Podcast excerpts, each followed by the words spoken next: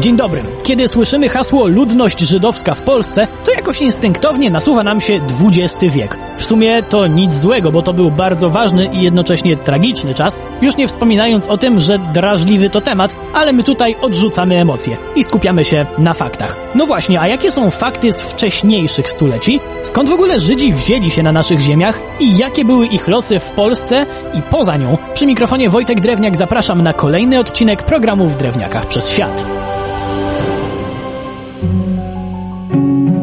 Kiedy dokładnie na naszych ziemiach stopę postawił pierwszy przedstawiciel ludności żydowskiej? Tego nie wiemy. Jednak miało to miejsce w stosunkowo wczesnym średniowieczu i było związane z profesją, z którą Żydzi do dziś są kojarzeni z handlem.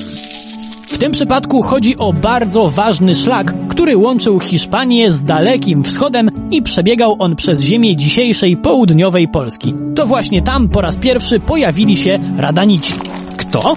Tak nazywano kupców podążających tym szlakiem, bo musieli po drodze minąć rzekę Rodan, która jest we Francji, jeśli to kogoś bardzo interesuje. Wśród tych handlarzy byli również Żydzi, którzy zaopatrywali się u nas w pewien wstydliwy towar. To znaczy wstydliwy dziś, zarówno jeśli chodzi o kupców, jak i o sprzedających.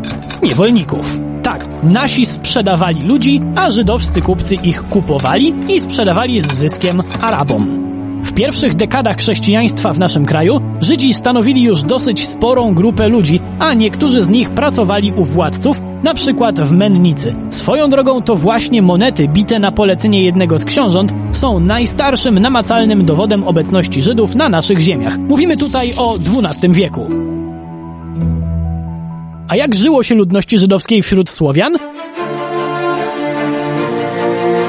Nie była to łatwa relacja od samego początku. Sytuacji na bank nie łagodziło to, że Żydzi praktykując swoją wyraźnie inną kulturę, co podkreślali charakterystycznym ubiorem, wcale nie dążyli do asymilacji, wręcz przeciwnie, trzymali się w swoich grupach. Co więcej, wielu z nich zajmowała się lichwą, czyli pożyczaniem pieniędzy na absurdalnie duży procent. Było to zabronione przez Kościół, ale teoria i praktyka to jak wiadomo dwie różne rzeczy. Generalnie ludzie coraz mocniej patrzyli na Żydów z podełba, a jako że była to ważna grupa dla państwowej gospodarki, to władcy musieli ich ochronić prawem.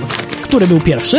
Bolesław Pobożny, który jednak sam na to nie wpadł, a zainspirował się przywilejem z sąsiedzkich krajów. W 1264 roku objął ludność żydowską zamieszkałą w jego księstwie przywilejem, który gwarantował wolność, bezpieczeństwo, ochronę mienia i wolność wyznaniową. To było super ważne, a z czasem ten przywilej rozszerzono na kolejne i kolejne ziemie i stał się w zasadzie tradycją, którą jeszcze nie raz potwierdzali dodając nowe zapiski kolejni władcy. W 1334 roku Kazimierz Wielki oficjalnie uznał, że przywilej dotyczy całego kraju. Trochę paniki zasiał pożar w Poznaniu za czasów Kazimierza Jagiellończyka, w czasie którego ów przywilej poszedł z dymem, ale władca momentalnie wystawił duplikat. Kolejną wersję wystawił Zygmunt Stary i w sumie jakbym bardzo chciał, to bym tutaj teraz opisał jak ten przywilej regulował trzystopniową hierarchię społeczną Żydów, ale to strasznie nudne.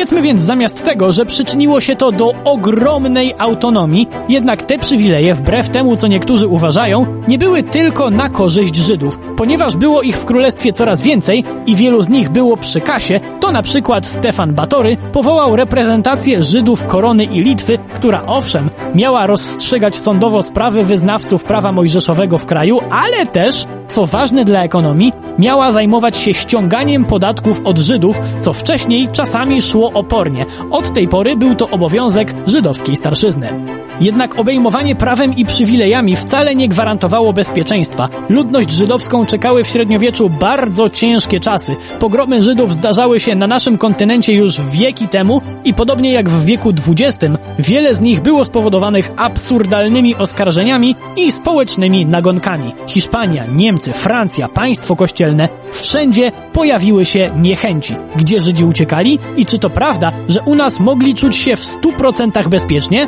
Oj, będzie o czym opowiadać w naszym kolejnym spotkaniu. Przy mikrofonie był Wojtek Drewniak. Do usłyszenia.